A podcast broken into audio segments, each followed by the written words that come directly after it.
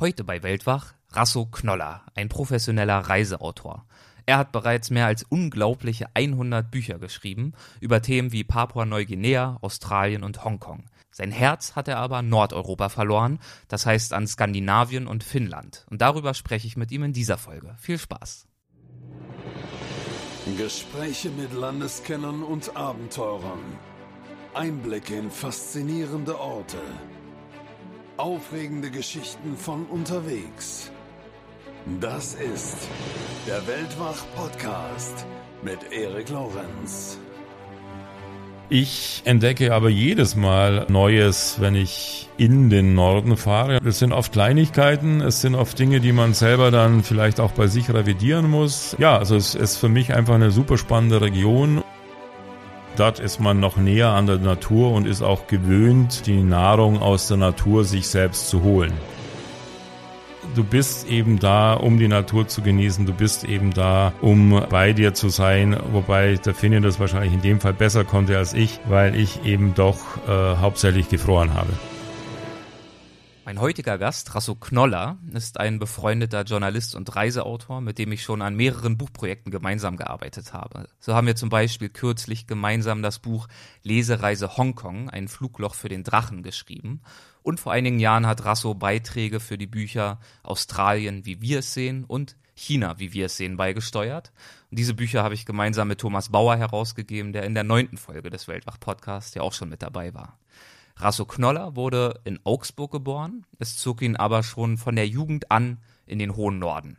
Als Jugendlicher fiel ihm ein Finnlandband in die Hände und der faszinierte ihn so sehr, dass er von da an alle Sommerferien in Nordeuropa verbrachte. Später studierte er daneben Englisch und Politikwissenschaften auch Skandinavistik und er absolvierte Teile des Studiums in Stockholm. Noch später arbeitete er mehrere Jahre beim finnischen Rundfunk in Helsinki und als freier Journalist in Oslo. Und bei den Olympischen Winterspielen in Lillehammer in Norwegen war er als Übersetzer mit dabei. Nach mehreren Jahren in Nordeuropa wohnt er nun seit einiger Zeit in Berlin und hat diese Stadt journalistisch für sich erschlossen. Bisher sind von ihm drei Berlin-Bücher erschienen. Außerdem arbeitete er einige Jahre als Redakteur beim Australien-Magazin und er schreibt regelmäßig für Zeitschriften und Zeitungen und verfasst Bücher. Bisher sind von ihm mehr als 100 davon erschienen, Reiseführer und Reportagen über Nordeuropa sowie über Berlin, Mecklenburg-Vorpommern, Irland, Arizona, Malta, Papua-Neuguinea, Australien, die Kapverden und viele andere Orte. Aber auch Bücher zu Gesundheitsthemen, über Sport und über aktuelle Themen wie beispielsweise Stalking. Und in Finnland lernen die Kinder mit dem Knoller Deutsch, denn dort hat er ein Schulbuch verfasst. Er selbst spricht bzw. versteht alle nordischen Sprachen und ist einer der absoluten Top-Experten zu dieser Region. Ja, und deshalb freue ich mich auf das Gespräch. Viel Spaß. Hallo Rasso, herzlich willkommen zum Podcast. Schön, dass du dabei bist. Vielen Dank. Gerne. Du hast unzählige Länder dieser Welt bereist, viele von ihnen mit regelmäßiger Häufigkeit und als Journalist hast du oftmals auch die Gelegenheit, hinter die touristische Fassade dieser Orte zu blicken. Dein Herz hast du an vorderster Stelle aber nicht an Südafrika oder Australien verloren, sondern ans deutlich näher gelegene Skandinavien. Das ist natürlich als Einstieg eine Frage, die es in sich hat, aber was ist für dich die Faszination Skandinaviens? Wie hat diese Region es geschafft, dich über so viele Jahre zu fesseln? Ja, das ist jetzt eine Frage, die kann man natürlich jetzt stundenlang beantworten oder mit einem Satz. Ich versuche es mal mit der Mitte.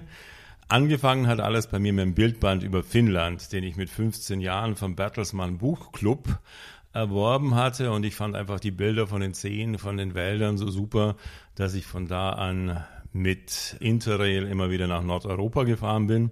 Dann kam zu der Landschaft hinzu die Leute, einfach ein entspannteres Leben als bei uns und im Prinzip, ja, jeder fühlt sich irgendwie verantwortlich. Ich wohne ja in Berlin und jedes Mal, wenn ich aus Skandinavien zurückkomme, habe ich so zwei Wochen lang so einen Berlin-Schock, obwohl ich Berlin eigentlich liebe und sehr gerne hier lebe. Aber gerade jetzt kam ich aus Stockholm zurück. Du bist da im Park, in der ganze Park super sauber, ein kleine, so eine Eistüte lag rum. Irgendwie so ein junger Typ steht auf, nimmt die Eistüte, die überhaupt nicht seine ist, und wirft sie dann in einen Papierkorb. In Berlin, wenn du irgendwie im Park bist, am Sonntagnachmittag sieht der ganze Park aus wie eine Müllkippe. Und diese Tatsache, dass sich jeder irgendwie verantwortlich fühlt, das finde ich eigentlich eine schöne Sache. Und das ist auch was, was mich mit dem Norden verbindet. Bevor wir da nochmal weiter einsteigen, kannst du vielleicht für unsere Zuhörer auch ganz kurz erklären, was man unter Skandinavien eigentlich genau versteht und welche Länder dazugehören?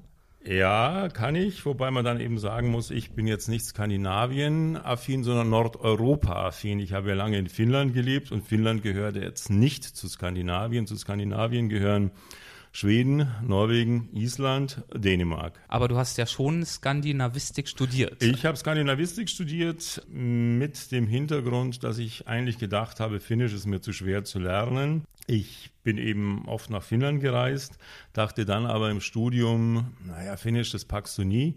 Dann nimmst du einfach das, was nebendran ist und das war Schweden, habe Skandinavistik studiert, habe aber dann zunächst nach dem Studium eben doch in Finnland gearbeitet. Und war dir zum Zeitpunkt des Studiums schon klar, dass du Journalist und Autor werden willst und dich dann auf diese Region spezialisieren möchtest? Ja, vage schon. Damals musste man, äh, glaube ich, noch nicht so konkret an Beruf denken wie heutzutage bin ja doch schon ein bisschen älter und da war eigentlich die Zukunft weit offen. Ich wusste seit fünf, als seit ich fünf war, dass ich eigentlich Sportreporter werden will. Das hat dann nicht ganz so geklappt.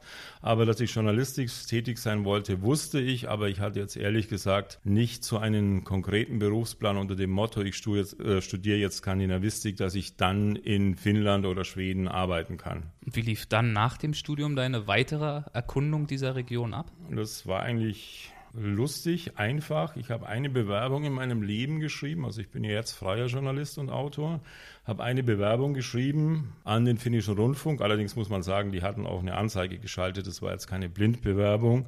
In der Zeit, ich hatte mich beworben und bin dann zu so einem Auswahlverfahren eingeladen worden und die suchten zwei Redakteure und am Ende, da waren 50, 60 Leute da, ging es um drei Leute. Von den drei Leuten wurden die anderen beiden genommen. Ich bin total gefrustet nach Hause gefahren und dachte, boah, so knapp daneben. Als ich zu Hause war, kriege ich einen Anruf, sie hätten sich jetzt doch anders überlegt, sie würden lieber mich nehmen. Okay, und so bin ich nach Finnland gekommen und habe da drei Jahre lang dann beim finnischen Rundfunk gearbeitet Allerdings finnischer Rundfunk, wenn ich erzähle, dann sagt jeder, ah, bist du da hingekommen und hast Finnisch gesprochen? Nein, es war der deutsche Auslandsfunk des finnischen Rundfunks. Und was glaubst du, warum hast du dich gegen die zwei Mitbewerber schlussendlich doch durchgesetzt? Einer der beiden Mitbewerber wurde ja genommen, mit dem bin ich auch noch heute befreundet. Und beim anderen oder ein, der anderen, weiß ich nicht. Vielleicht, weil meine Chefs da damals Chauvis waren, ich weiß es nicht. Also auf jeden Fall habe ich es nicht hinterfragt und war einfach froh, dass ich äh, dann die Stelle doch bekommen habe. Und wie ging es dann weiter beruflich? Na, ich war drei Jahre in Finnland im finnischen Rundfunk. Das war eine super spannende Zeit, weil ich war da ja Berufsanfänger und du konntest gleich so die ganz großen Sachen machen, äh, Interview mit Gorbatschow oder mit Václav Havel und solche Sachen. Also ich sage immer, die, meine Berufskarriere hat oben angefangen und ist nach unten gegangen. äh, aber also es war eine super spannende Zeit. Nach drei Jahren, also ich spreche leidlich Finnisch inzwischen oder habe da leidlich Finnisch ge gelernt nach drei Jahren, habe da, aber dann doch gemerkt, du bleibst irgendwie doch immer so in deiner Expat-Ecke, weil äh, Finnisch eben dann doch schwierig ist, flüssig zu sprechen und die Vorteile, die man gegen Finnen hat, dass sie nämlich nicht gerne sprechen, stimmen, also zumindest was den finnischen Mann betrifft. So dass man eigentlich immer selber die Initiative ergreifen muss, um näher an die Leute ranzukommen. Das hat bei mir eben zur Folge gehabt, dass ich hatte nach drei Jahren viele Freunde, aber kaum finnische Freunde und bin deswegen dann zwei Länder weitergezogen, Finnisch ist ja angeblich die schwierigste Sprache zu lernen, Norwegisch die ein einfachste und bin dann habe dann in Norwegen gelebt. Okay. Und wie häufig reist du denn mittlerweile nach Schweden, Norwegen, Dänemark, Island oder Finnland? Also die nordischen Länder sind ja immer noch mein Lebebrot. Ich schreibe ja immer noch hauptsächlich über die nordischen Länder und ich bin jedes Jahr mindestens sechs Wochen in den nordischen Ländern, von Jahr zu Jahr mit anderen Schwerpunkten. Dieses Jahr war, war, war ich relativ lang in Finnland weil Finnland ja auch dieses Jahr seinen 100. Geburtstag feiert, sodass sich das thematisch auch angeboten hab, hat, dass ich da mehr unterwegs bin. Aber würde schon sagen, sechs Wochen pro Jahr bin ich auf jeden Fall in Nordeuropa unterwegs. Ich war mal für drei Wochen im Sarek-Nationalpark in Schweden unterwegs und habe auch Stockholm und Uppsala besucht. Aber ansonsten ist Skandinavien oder Nordeuropa, wie wir es vielleicht dann eher nennen sollten, für mich noch Neuland. Was würdest du mir als Skandinavien- oder Nordeuropa-Neuling raten? Wo soll ich mit dem Erkunden anfangen? Ach, das hast du schon ganz gut gemacht. Im Sarek-Nationalpark habe ich damals übrigens auch angefangen, vor, äh, mh, naja, ich sage es jetzt nicht, 30, 40 Jahren oder keine Ahnung. Auf jeden Fall ist es schon länger her. Ist äh, eine gute Kombi von dir gewesen. Du warst in der Großstadt, du hast dir das äh, Großstadtleben angeguckt, hast vielleicht mitgekriegt, dass es in der skandinavischen Großstadt entspannter zugeht wie bei uns und du warst in der Natur die ja im Sarek vermutlich heute immer noch wie damals völlig unberührt ist, keine Wege gibt, wo du dich einfach äh, durch äh, durchs Dickicht schlagen durchs kannst. Dickicht ja. schlagen musst, genau, und die Mücken totschlagen. Also das ist schon ein ganz guter Ansatz. Dem totalen Nordeuropa-Anfänger würde ich eigentlich immer aber vorschlagen, nimm da einfach äh, eine Woche eine Ferienwohnung am See. Und da, obwohl man da dann keine Leute trifft, vermutlich kriegt man trotzdem irgendwas dieser skandinavischen, nordeuropäischen Lebensweise mit, weil es für die Nordeuropäer ja auch ganz wichtig ist, am See, gerade zum Beispiel in Finnland hat ja jeder irgendwie seine, sein Möcki, also sein Ferienhaus am See mit Sauna, da kriegst du dann schon ein bisschen mit, äh, warum die Leute so sind, wie sie sind und warum die zwei Spuren entspannter sind wie hierzulande. Und spielt es dabei eine Rolle, wo dieser See liegt, in welchem Land er liegt? Eigentlich nicht. Also er muss in Finnland leben, wenn du eine Sauna am See haben willst. Insofern würde ich mich immer für einen finnischen See entscheiden, weil ich durch meine Zeit in Finnland ein großer Sauna-Fan geworden bin. Ich war aber dieses Jahr trotzdem im, äh, am schwedischen See ohne Sauna. Auch das ist super. Für den richtigen Skandinavien-Eindruck darf man nicht ganz im Süden bleiben. Also zum Beispiel Südschweden ist wie Mecklenburg-Vorpommern. Das äh, ist derjenige, der jetzt Pippi Langstrumpf Schweden erwartet, wird da noch ein bisschen enttäuscht sein. Was sind deiner Meinung nach die größten und häufigsten falschen Vorstellungen, die die Leute von den Ländern Skandinaviens haben? Boah, ich weiß ja gar nicht, was die für Vorstellungen haben. Äh, Oder Klischees, mit denen du immer wieder konfrontiert wirst, manche Klischees vielleicht widerlegen lassen. Manche Klischees stimmen ja meiner Meinung nach. Also zum Beispiel der schweigsame Finne, das finde ich stimmt, wenn man es grammatikalisch korrekt nimmt, nämlich der Finne. Die Finnin, die ist überhaupt nicht schweigsam. Oder irgendwie dieses Klischee dieser, dieses Pippi Langstrumpf-mäßigen in äh, Schweden, das stimmt durchaus auch. Nur muss man eben halt Abstriche machen. Es ist eben nicht alles so toll, wie man sich vorstellt, weil jetzt dieses, diese heile Welt führt natürlich auch ein bisschen in Anführungszeichen zu Langeweile. Ist, äh, man muss es dann auch mögen, dass eben alles so äh, nicht berlinerisch abläuft und eben äh, so korrekt und jeder auf jeden Rücksicht nimmt. Es klingt erstmal gut, aber es gibt so einen Spruch, wo alle immer gleich sind und keiner schlechter, es kann auch keiner besser sein.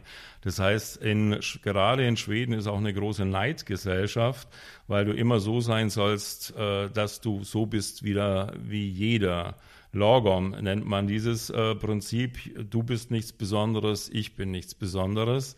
Und das führt natürlich auch dazu, dass man seinen Nachbar auch so ein bisschen argwöhnisch äh, betrachtet, wenn der plötzlich irgendwie äh, sich ein neues Auto bekauft oder man das Gefühl hat, der ist jetzt, keine Ahnung, der tut jetzt so, als wäre wär ein bisschen besser oder so. Also das ist schon ein bisschen, wie soll man sagen, zweigespalten. Es ist einerseits äh, entspannt bis zum gewissen Grad. Auf der anderen Seite ist es eben auch so, dass es nach oben eher Grenzen gibt als bei uns, weil es gar nicht gewünscht ist, dass du sozusagen der Superstar bist. Und dieses Prinzip, was du gerade angesprochen hast, wie heißt das? Lagom-Prinzip. Also wir sind alle gleich, beziehungsweise man folgt dem Jante-Gesetz. Das wollte ich nämlich gerade fragen, inwiefern genau. das was damit zu tun genau, hat. Genau, das äh, ist, äh, hat damit zu tun, äh, dass du eben, es soll keiner herausragen, es soll keiner zurückbleiben. Zum Beispiel Zlatan Ibrahimovic, der schwedische Angeberfußballer, ich finde ihn ja super als Fußballer, der ist in Schweden super umstritten, also auch politisch, gesellschaftspolitisch umstritten. Als ich jetzt oben war in äh, Schweden, hat man dem eine ganze Abenddiskussionssendung äh, gewidmet, wo äh, die eine Hälfte der Diskutanten sagte, endlich jemand, der irgendwie das Leistungsprinzip bei uns äh, hoffähig macht, wo man äh, auch gut sein darf, meinetwegen auch Angeber sein darf und arrogant. Und die andere Hälfte sagt, nee, der bringt unseren ganzen Schweden durcheinander. Hier, wir sind alle gleich Natürlich darf einer besser sein, das schon, aber der darf nicht angeben damit. Also er soll bescheiden bleiben im Gleichsein.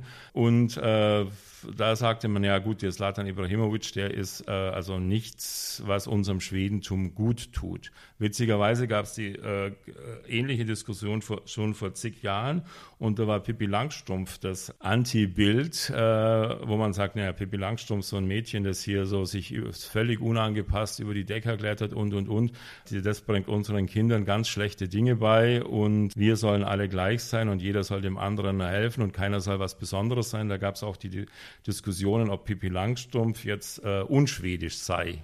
Das hat sich inzwischen erübrigt. Und dieses Jante-Gesetz, das trifft aber oder das existiert nicht nur in Schweden, sondern in ganz Nordeuropa. Genau, in ganz Nordeuropa, vielleicht ein bisschen im Ausnahme der Isländer, die sind da ein bisschen anders.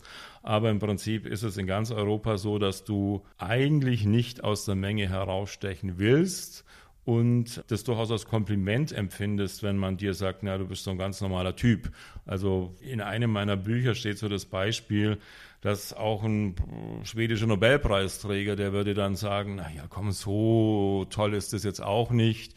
Oder wenn du sportliche Erfolge hast, eben nicht so wie Ibrahimovic, sondern dann würdest du sagen, na gut, laufen kann doch jeder, das war ein bisschen schneller vielleicht wie die anderen. Aber du kommst eigentlich dann gut an, wenn du nicht raushängen lässt, dass du was Besonderes bist. Zum Beispiel verwendet man ja in ganz Skandinavien keine Titel, also Doktortitel auch.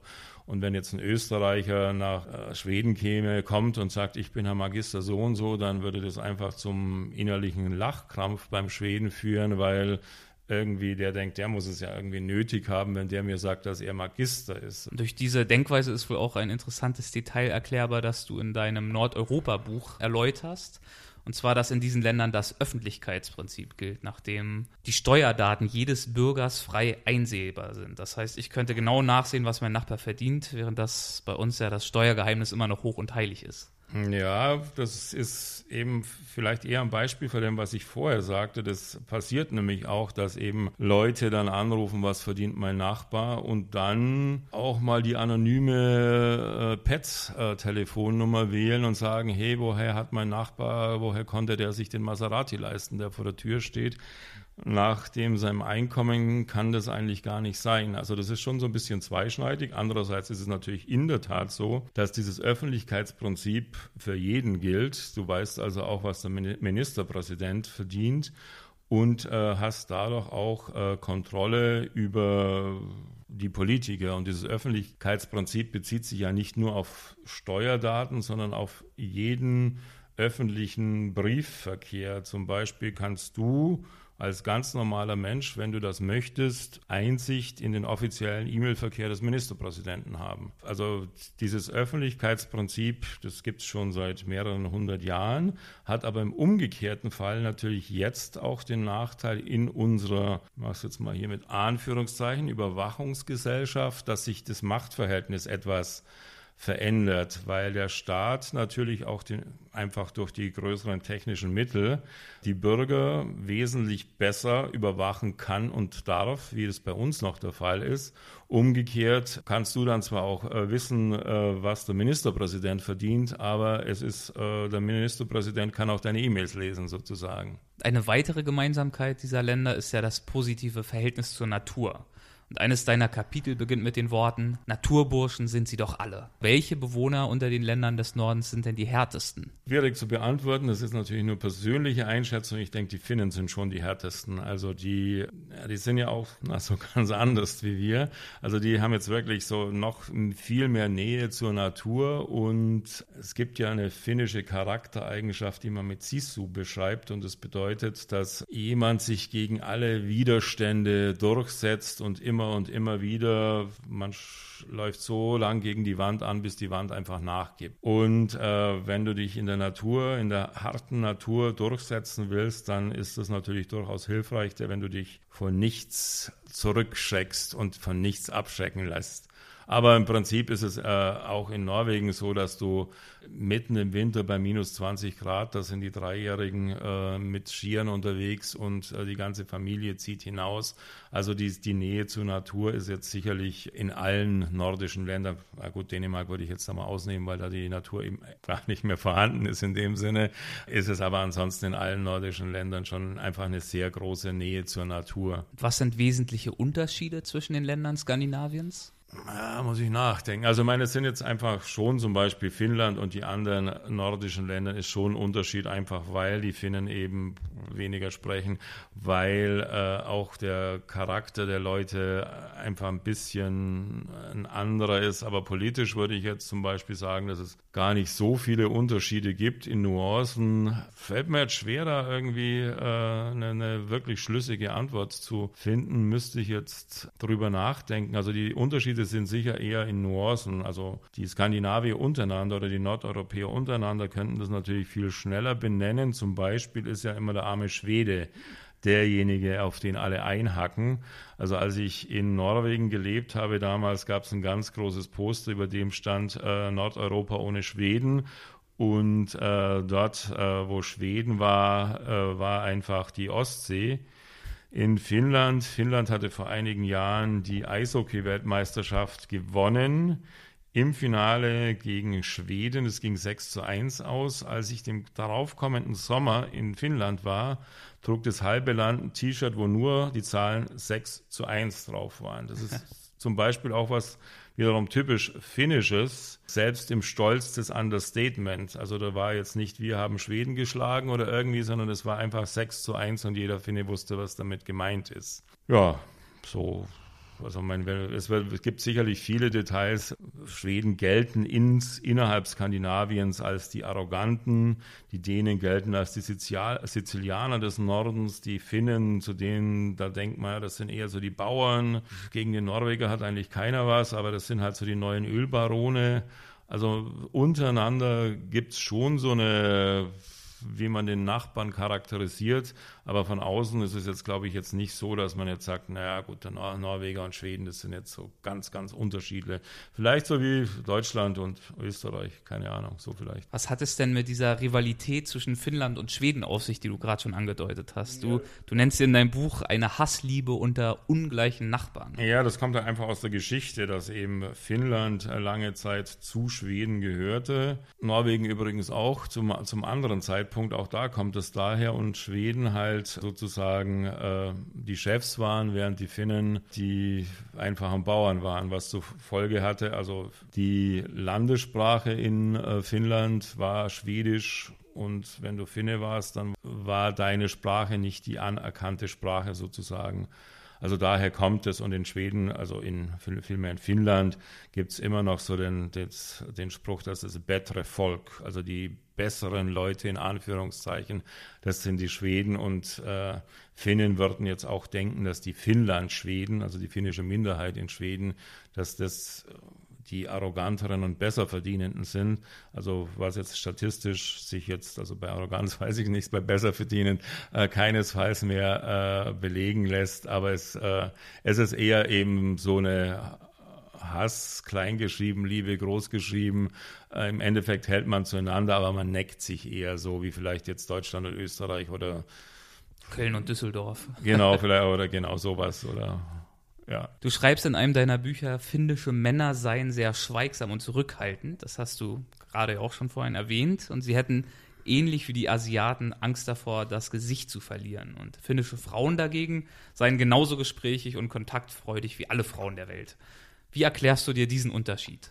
Schwierige Frage. Also ich kann ihn eher beschreiben als erklären. Also es ist so, dass eben finnische Männer ja, vielleicht wie, wie deutsche Männer wird es ja auch unter, unterstellt, dass Männer einfach schlechter über Gefühle sprechen oder sch, äh, schlechter über, ja, keine Ahnung, über intime oder äh, persönliche Dinge sprechen als Frauen, keine Ahnung. In Finnland ist es definitiv so. Woher das kommt, Ich weiß es nicht. Vielleicht ergänzt sich das auch gegenseitig, dass eben finnische Frauen schon sehr deutliche Ansagen machen und äh, das vielleicht in einem Teufelskreis der Jahrtausende dazu führt, dass der finnische Mann sich da nichts mehr sagen traut. Nee, Quatsch, keine Ahnung. Das, das weiß ich jetzt wirklich nicht. Welche Tipps hast du denn, um diese Mauer des Schweigens zu überwinden und doch ein Gespräch mit Finn zustande zu bringen? Also der einfachste Tipp ist einfach in die Sauna zu gehen mit Finnen. Der, das hilft immer, nur um vom Finn in eine Sauna eingeladen zu werden, musst du ihn eigentlich schon gut kennen, weil es jetzt schon ein großer Vertrauensbeweis ist. Der zweite Tipp ist mit dem Finnen zu trinken. Da ist es allerdings, muss man ganz, ganz äh, genau die richtige Schwelle äh, kriegen.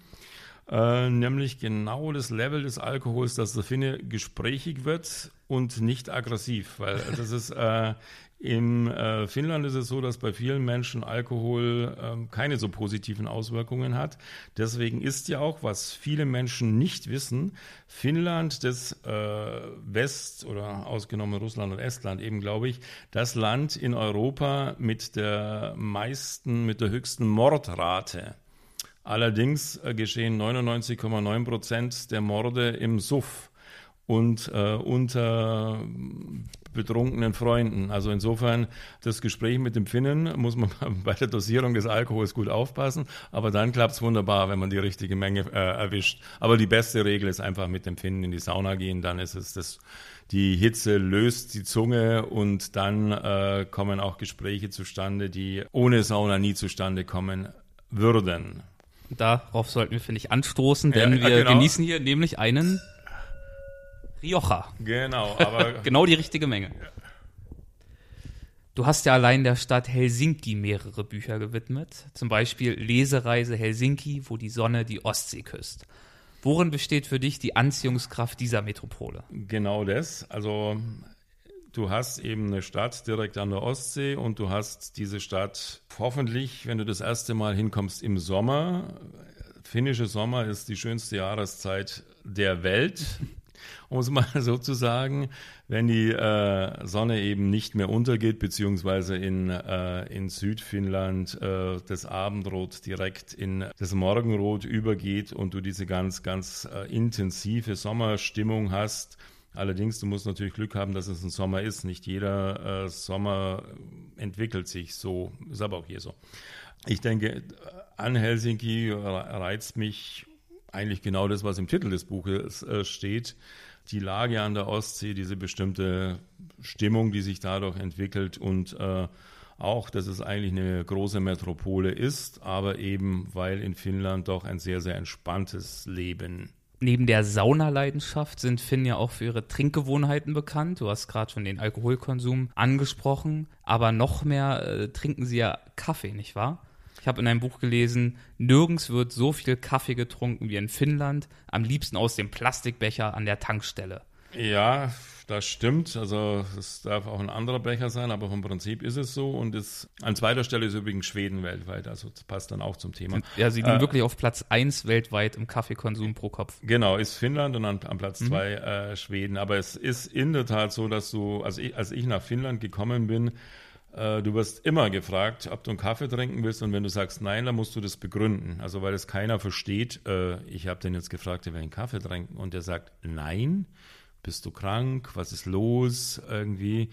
Obwohl der Finne sonst eigentlich nie nachfragt, weil man ja nicht so in den anderen dringen will und so aufdringlich sein will. Aber wenn du sagst, nee, kein Kaffee, danke, ey, wieso?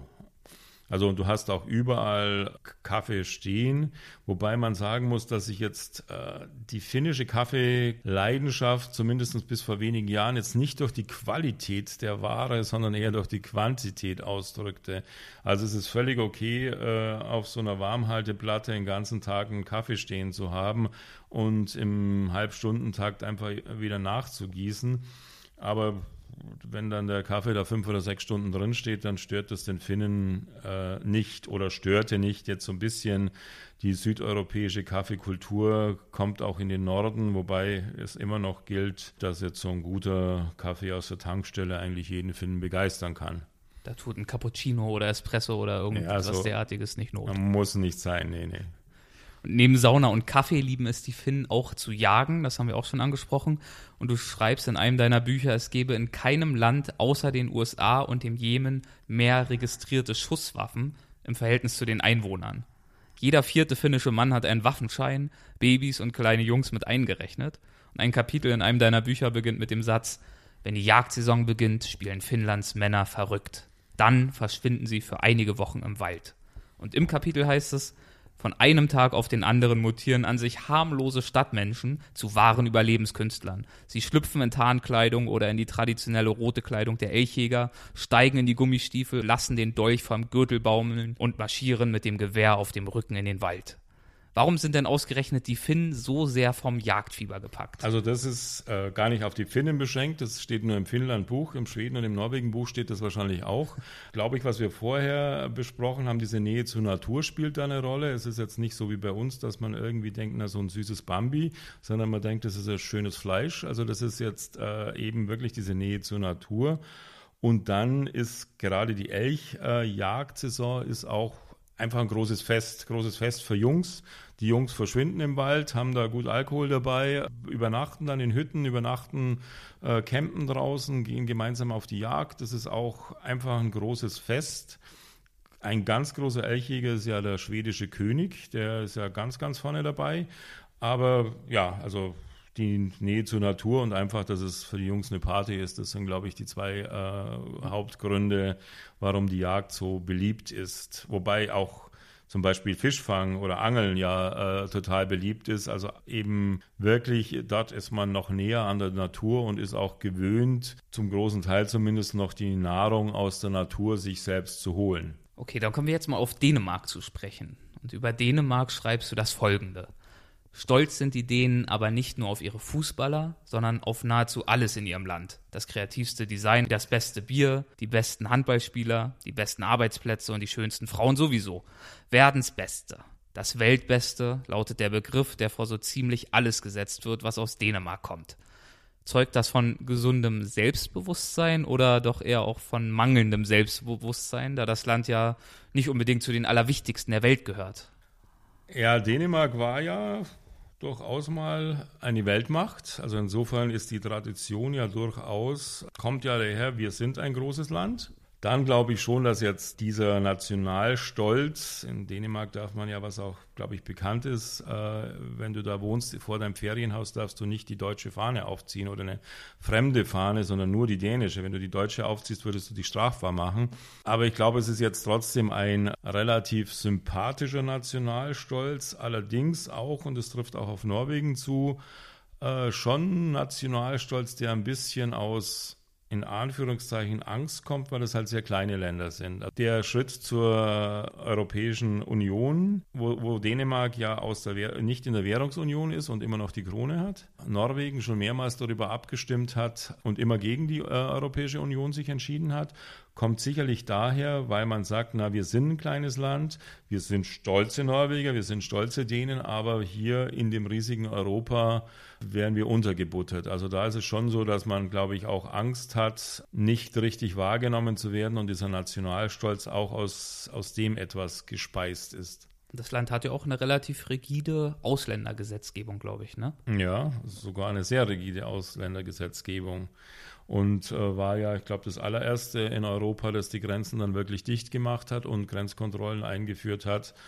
und äh, auch eine äh, sehr große rechtspopulistische Partei äh, da hat. Wobei das ein Problem ist und das finde ich ist auch was, äh, was man wahrscheinlich, wenn man so an Nordeuropa denkt und die äh, guten Nordeuropäer, Sozialstaat und so weiter und so fort. Das kommt alles ein bisschen aus der Verklärung der Vergangenheit. Wenn man es ganz nüchtern betrachtet, ist der Norden momentan die Region in Europa, also ausgenommen Ungarn, Polen oder so, aber zumindest die geschlossene äh, Region, äh, wo die Rechten bzw. Rechtspopulisten extrem populär sind und teilweise sogar mit in der Regierung, wie jetzt eben in Norwegen, wie in Finnland und in äh, Schweden ist ja jetzt auch die Grenzschließung, da hat man auch die Grenzen geschlossen. Ich glaube, jetzt hat man es, die EU ihnen untersagt. Jetzt müssen die, äh, nicht die Grenzen geschlossen, natürlich die Grenzkontrollen eingeführt, so muss man es richtig sagen.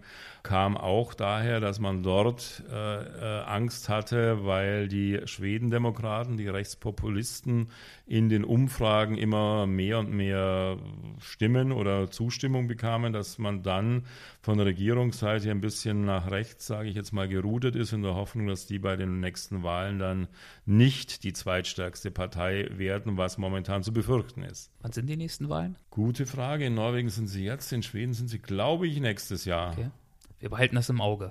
Lässt sich sagen, was dein bisher prägendster Dänemark-Besuch war? Fallen dir da ein oder zwei Erlebnisse ein, die das Land für dich geprägt haben oder an die du dich besonders gerne erinnerst? Uh, muss ich jetzt zugeben, also Dänemark ist jetzt das einzige nordische Land, in dem ich nicht gelebt habe, sondern das ich nur bereist habe. Insofern ist es jetzt nur, sind es nur Erlebnisse eines Reisenden.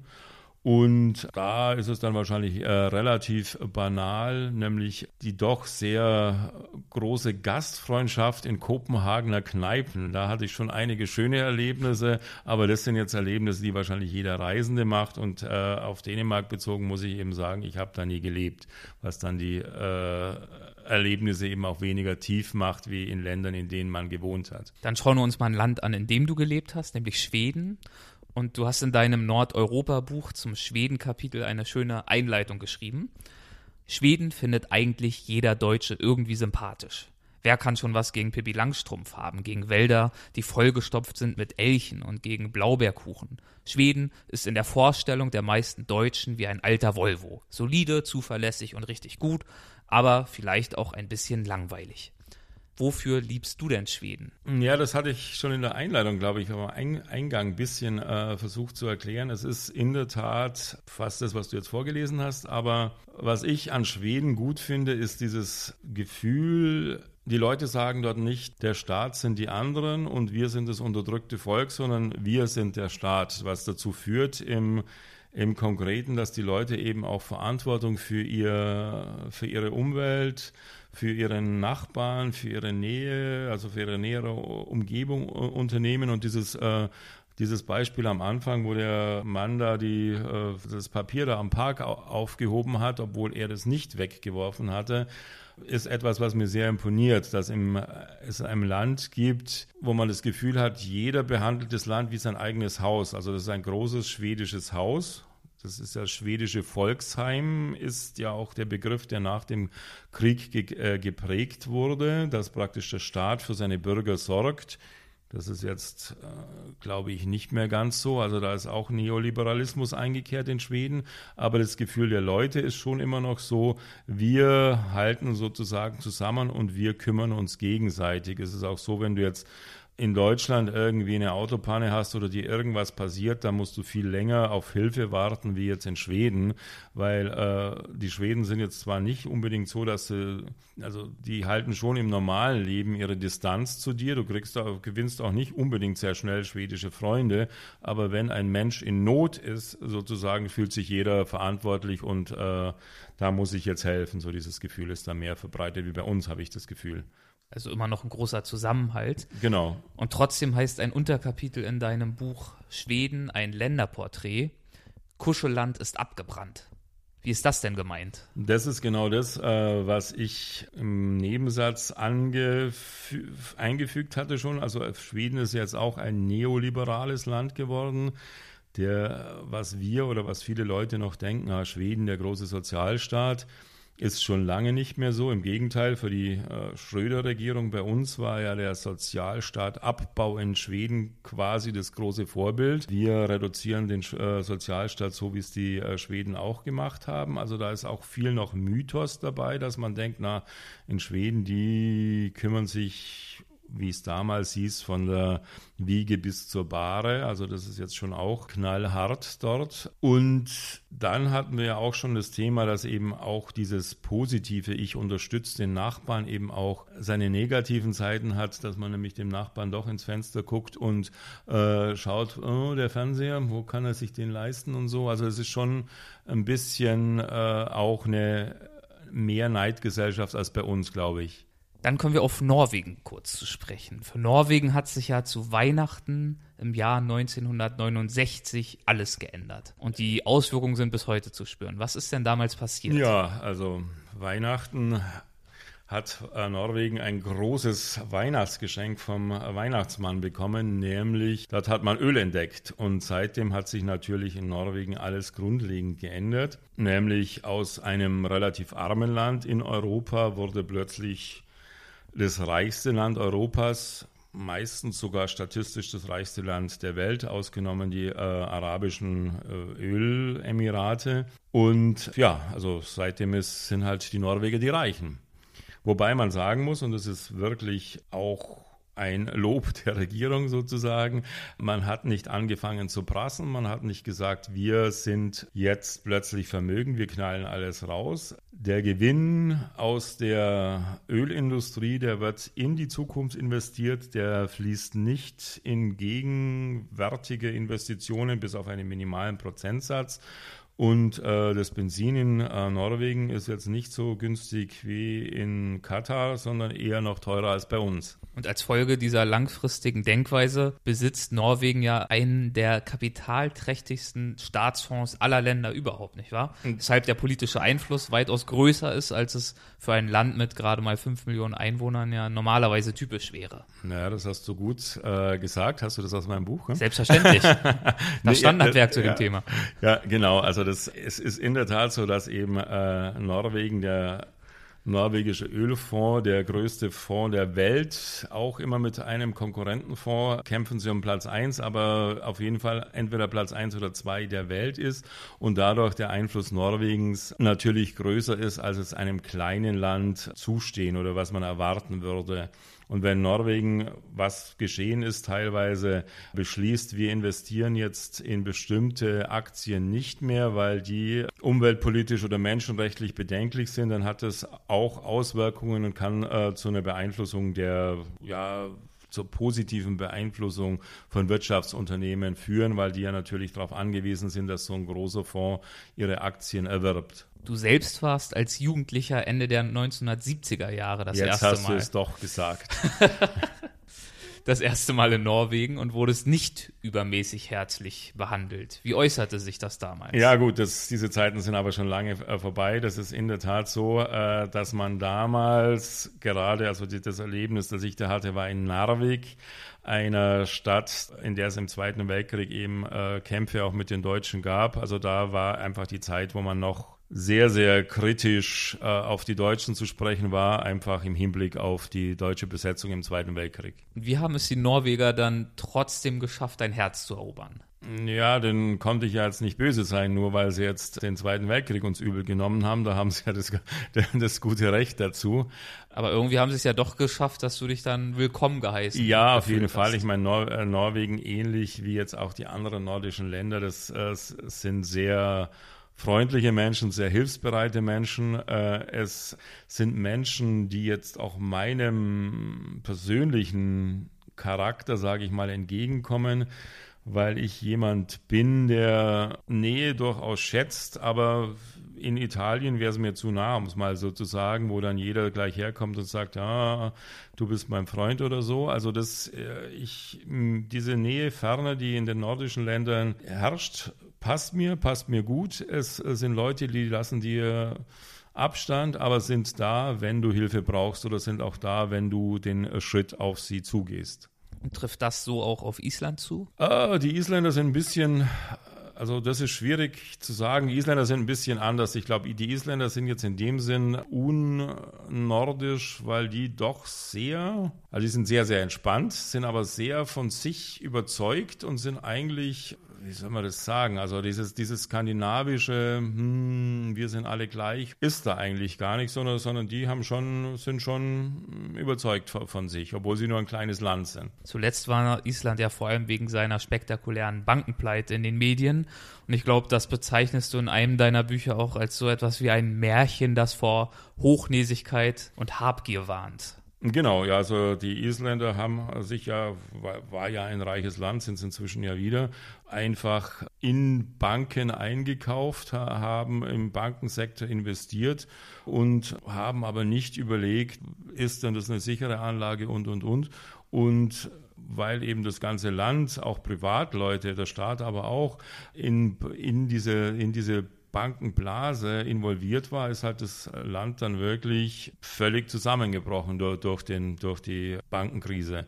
Hat sich aber wieder aus der Grube rausgegraben, sodass man sagen kann, es ist wieder ein gewisses Märchenland. Ja, ja, aber auch durch etwas, was wir hier ja nicht gemacht haben. Die Isländer haben einfach gesagt, na gut, Pech gehabt, äh, wir zahlen die Schulden nicht zurück, wir stützen hier niemand. Und da gab es ja einen großen Streit zwischen holländischen und britischen Banken und Island, die ja Island sogar nicht auf die Terroristenliste, aber auf eine ganz, ganz schlimme Liste gesetzt haben, so äh, von ganz unbeliebten Ländern. Aber die Isländer haben sich da jetzt nicht groß geschert und haben sie gesagt, na gut, äh, Spekulation ist, kann auch mal schiefgehen. Und im Prinzip äh, haben die jetzt anders als Griechenland und, äh, nicht versucht, ihre Schulden abzuzahlen, sondern die haben einfach gesagt, ja, Pech gehabt. Und dadurch, äh, und die hatten ja auch dann einen radikalen Regierungswechsel. In Reykjavik, das äh, ist ja wahrscheinlich sogar hier bekannt, dass dieser Komiker, Gnarr, äh, wurde ja dann Bürgermeister von Reykjavik. Ja, dessen Geschichte musst du mal erzählen, weil das finde ich wirklich ist eine der spannendsten aus deinem Buch. Also im Prinzip eigentlich äh, eine Spaßpartei gewesen. Die, der war ein Komiker, nicht wahr? Ja, der war ein Komiker. Ist, ist, wahrscheinlich ist wieder und äh, schreibt Bücher, tolle Bücher übrigens. Witziger Typ, kluger Mensch. Und der hat, die haben eine Spaßpartei im Prinzip gehabt, die bei Nachgewinn der Wahl jedem Isländer ein Handtuch, Handsch, Handtuch und dem Zoo von Reykjavik einen Eisbären oder so versprochen haben. Also die äh, Wahlversprechen waren jetzt irgendwie äh, auch so, äh, wir geben gleich zu, dass wir euch belügen, äh, die anderen machen es aber auch. Die Isländer hatten aber so genug von den alten Parteien, dass sie ihn trotzdem gewählt haben. Und äh, der war dann Bürgermeister von Reykjavik und alle, egal aus welcher Richtung die kommen, äh, bestätigen, das war der beste Bürgermeister, den Reykjavik je hatte. Und alle haben ihn gebeten, äh, für die äh, Präsidentenwahl anzutreten und der wäre wahrscheinlich auch isländischer Präsident geworden.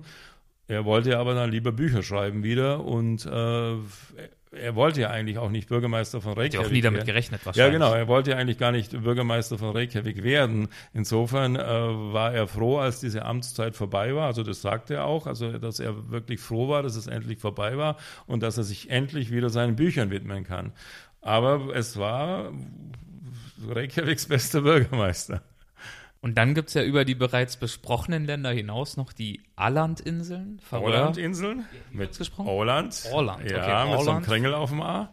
Färöer. Ja. Grönland, drei autonome Gebiete innerhalb des Nordens. Inwiefern hast du denn diese Gegenden schon erkundet? Ich war als Reisender auf, in Grönland und auf den Färöerinseln. Die Färöer sind übrigens das schönste Fleckchen Erde der Welt. Warum? Kann, spektakuläre Natur, steile Felsen, die sich aus dem Meer erheben, super spannendes Klima, das äh, vier Jahreszeiten an jedem Tag äh, zur Verfügung hat, was aber auch dazu führt, dass du jeden Tag Millionen von Regenbogen über der Insel hast wirklich wunderbare Leute. Also ich bin, ich war da nur zweimal und insgesamt sechs Wochen, aber ich bin ganz, ganz großer Färöer-Fan. Äh, würde da jederzeit wieder hingehen. Äh, also war ganz begeistert. Ja, äh, Åland kenne ich sehr gut, weil das äh, gehört ja zu Finnland. In Finnland habe ich lange gelebt und habe eben auch die Åland-Inseln besucht. Die Åland-Inseln sind ja ein autonomes Gebiet in Finnland. Dort spricht man Schwedisch und äh, ist eigentlich relativ selbstständig in dem Sinn, dass man seine eigene Innenpolitik macht.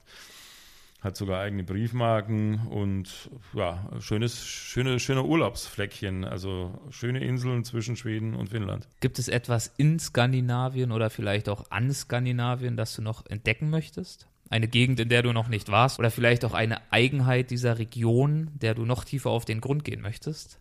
Also an Regionen weiß ich jetzt gar nicht, ob so viel noch offen bleibt, was ich jetzt äh, besuchen sollte oder müsste. Da, das wäre jetzt wahrscheinlich eher so kleine Puzzleteile auszufüllen.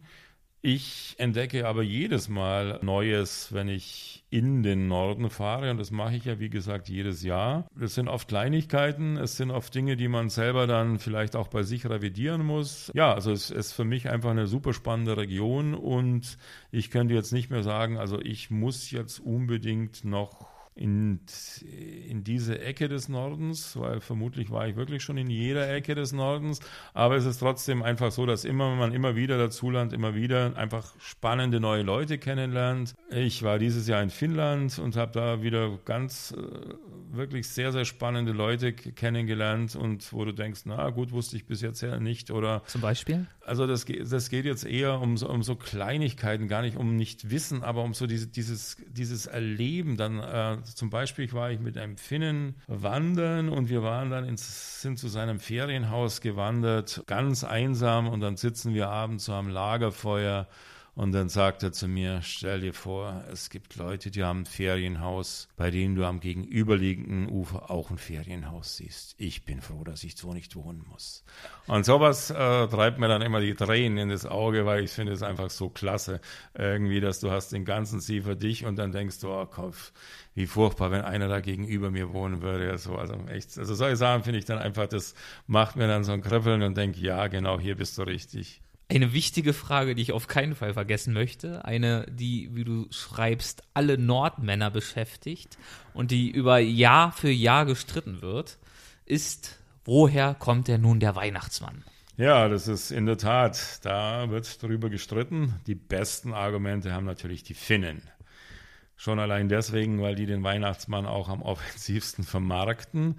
Und den finnischen Weihnachtsmann kannst du ja das ganze Jahr über besuchen am Polarkreis. Der wohnt ja der Legende entsprechend an, in einem Berg, an einem Berg weit in Lappland, weil da niemand hinkommt, hat die finnische Tourismusindustrie beschlossen, der zieht jetzt um, beziehungsweise kriegt eine zweite Wohnung am passenderweise direkt am Polarkreis, passenderweise höchstens fünf oder sechs äh, Kilometer vom internationalen Flughafen von Rovaniemi entfernt. Winters kommen da immer Japaner und Engländer hingeflogen und äh, das ganze Jahr über kann man den in seinem Weihnachtsmann-Dorf besuchen. Also da haben die Finnen einfach für ihren Weihnachtsmann das beste Marketing als ich den Weihnachtsmarkt in, äh, den Weihnachtsmarkt, den Weihnachtsmann in Norwegen besucht habe. Die haben auch ein Weihnachtsmannbüro. Allerdings saß dann der halt im Mai, als ich ihn besucht habe, einfach in Jeans und Holzfällerhemd da. War natürlich nicht so beeindruckend wie der finnische Weihnachtsmann, der im vollen Ornat da saß und irgendwie hunderte Leute den jeden Tag besuchen, während ich mir beim äh, norwegischen Weihnachtsmann dann richtigen Termin holen musste, dass der Zeit hatte. Also da habe ich dann schon gedacht, wahrscheinlich ist schon der finnische der richtige. Sehr schön. Dann kommen wir jetzt abschließend zu den Halbsätzen. Das heißt, ich gebe einen Halbsatz vor und du beendest ihn so, wie es dir gerade in den Sinn kommt. Das kann ganz knapp oder auch etwas ausführlicher sein. Eine Reise ist für mich in Anführungszeichen gelungen, wenn ich neue Dinge kennenlerne. Ein intensives Leben zu führen bedeutet für mich. Boah, das ist eine Frage, eine Lebensfrage. Wie, viel, wie viele Jahre habe ich Bedenkzeit? Wahrscheinlich auch neue Le Dinge kennenzulernen. Wahrscheinlich ist die Antwort sogar dasselbe. Ein Moment auf meinen Reisen durch Skandinavien, der mich besonders bewegt oder inspiriert hat, war? Zum Beispiel, was ich eben erzählt habe, Erlebnisse mit Menschen in der Natur. Mit dem Herrn, der sagte, wie schlimm wäre es doch, wenn drüben ein Haus wäre am anderen Ufer. Fällt ein anderes Beispiel vielleicht ein. Du warst ja auch mal Eisangeln, richtig? Ja. Gab es da auch so einen Moment? Äh, ja, wobei äh, da war es mir so kalt, dass äh, das war schon ein Erlebnis. Da müsste ich allerdings die ganze Geschichte erzählen, wenn wir von den Halbsätzen dann weggehen. Ja, Nochmal kurz. Äh, ich war in der Tat äh, mit äh, einem Finnen Eisangeln und hatte dort den Verdacht entwickelt, dass die Finnen eigentlich nur Eisangeln gehen, um von ihren Frauen wegzugehen. Also um in ruhiger Atmosphäre äh, den Tag zu verbringen. Man baut sich dann so eine Art Windschutz um sich herum und ich saß da den ganzen Tag, mein finnischer Freund, Kollege, 20 Meter entfernt und der hat also im 10-Minuten-Takt immer einen neuen kleinen Barsch aus, aus dem Eisangelloch gezogen und irgendwie mein Loch war völlig leer. Da war, waren keine Fische drin. Ja, und es war aber dann so, also am Ende des Tages habe ich, glaube ich, auch einen äh, geangelt, aber es du bist eben da, um die Natur zu genießen, du bist eben da, um bei dir zu sein, wobei der Finne das wahrscheinlich in dem Fall besser konnte als ich, weil ich eben doch äh, hauptsächlich gefroren habe. Mein Lieblingsland in Nordeuropa ist? Na, da muss ich jetzt, also ich würde sagen, ah, mh, Finnland vielleicht, Finnland. Ich lebe nicht in Finnland, weil? Ich bin weggezogen, weil die Sprache im Endeffekt zu schwierig war um sie fließend zu sprechen. Und man muss die Sprache in dem Land, in dem man lebt, sprechen. Wenn ich nur noch eine Reise unternehmen könnte? Dann würde ich meine besten Freunde besuchen. Dann jetzt ganz zum Abschluss die Assoziation. Das heißt, ich nenne nur noch einen Begriff und du sagst das, was dir dazu in den Sinn kommt. Finnischer Sommer. Mitternacht am See. Abenteuer. Bärenbeobachtung in Finnland. Blutiges Schweden. Elchjagd. Du hast so ja ein Unterkapitel in einem deiner Bücher genannt, im Buch äh, Schweden ein Länderporträt. Und darin ging es um die kuriose Tatsache, dass es ja eine Region mit extrem niedriger Kriminalitätsrate ist, aber dass es wahnsinnig viele Krimi-Bestseller produziert. Ja, das. Hast du dafür eine Erklärung? Da gibt es ja auch ganz unterschiedliche Erklärungen, aber vielleicht ist es wirklich, äh, dass es den Leser vielleicht, der das gruseliger findet, wenn in irgendeiner einsamen, eigentlich friedlichen Gegend einer gemeuchelt wird, als ähm, in einer Großstadt, wo man es ohnehin erwartet. Zu diesem blutigen Schweden habe ich noch eine witzige Geschichte. Das Buch, aus dem du das hast, wurde Gott sei Dank äh, sehr gut besprochen, bis auf eine Kritik.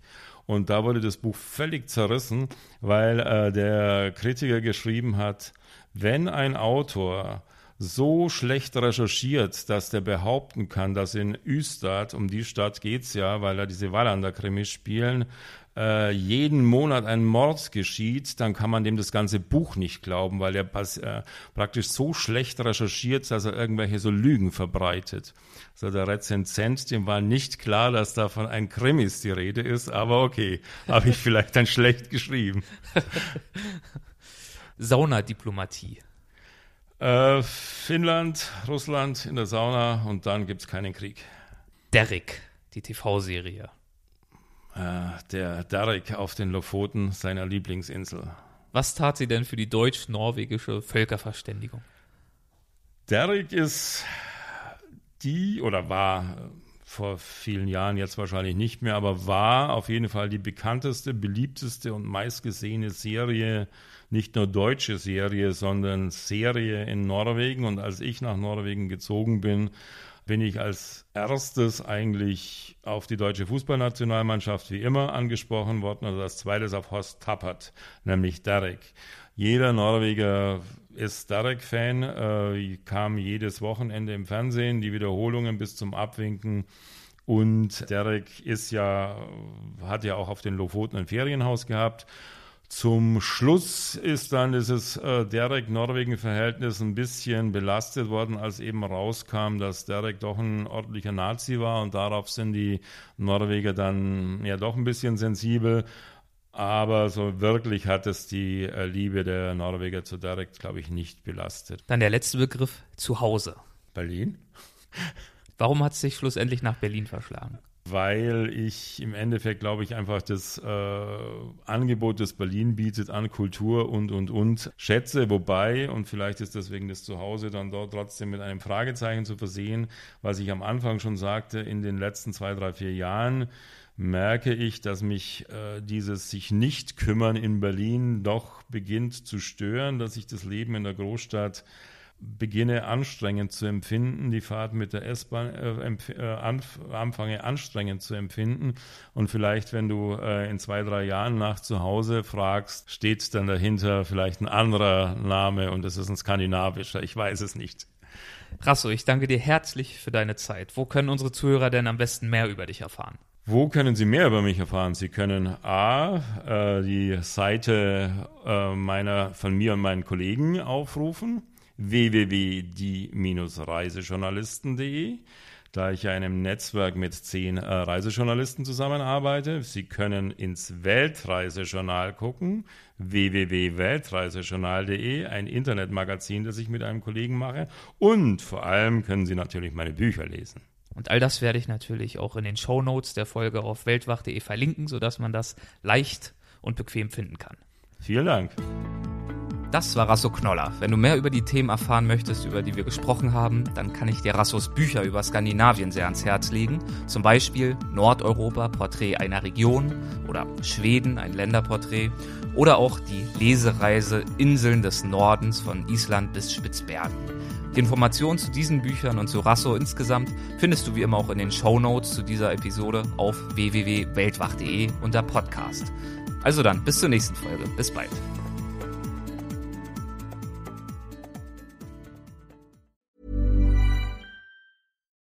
Botox Cosmetic, out of botulinum toxin A, FDA approved for over 20 years. So, talk to your specialist to see if Botox Cosmetic is right for you. For full prescribing information, including boxed warning, visit BotoxCosmetic.com or call 877-351-0300. Remember to ask for Botox Cosmetic by name. To see for yourself and learn more, visit BotoxCosmetic.com. That's BotoxCosmetic.com. Everybody in your crew identifies as either Big Mac Burger, McNuggets, or McCrispy Sandwich, but you're the filet fish Sandwich all day. That crispy fish, that savory tartar sauce, that melty cheese, that pillowy bun. Yeah, you get it every time. And if you love the filet of fish, right now you can catch two of the classics you love for just $6. Limited time only. Price and participation may vary. Cannot be combined with any other offer. Single item at regular price. Ba da ba ba ba.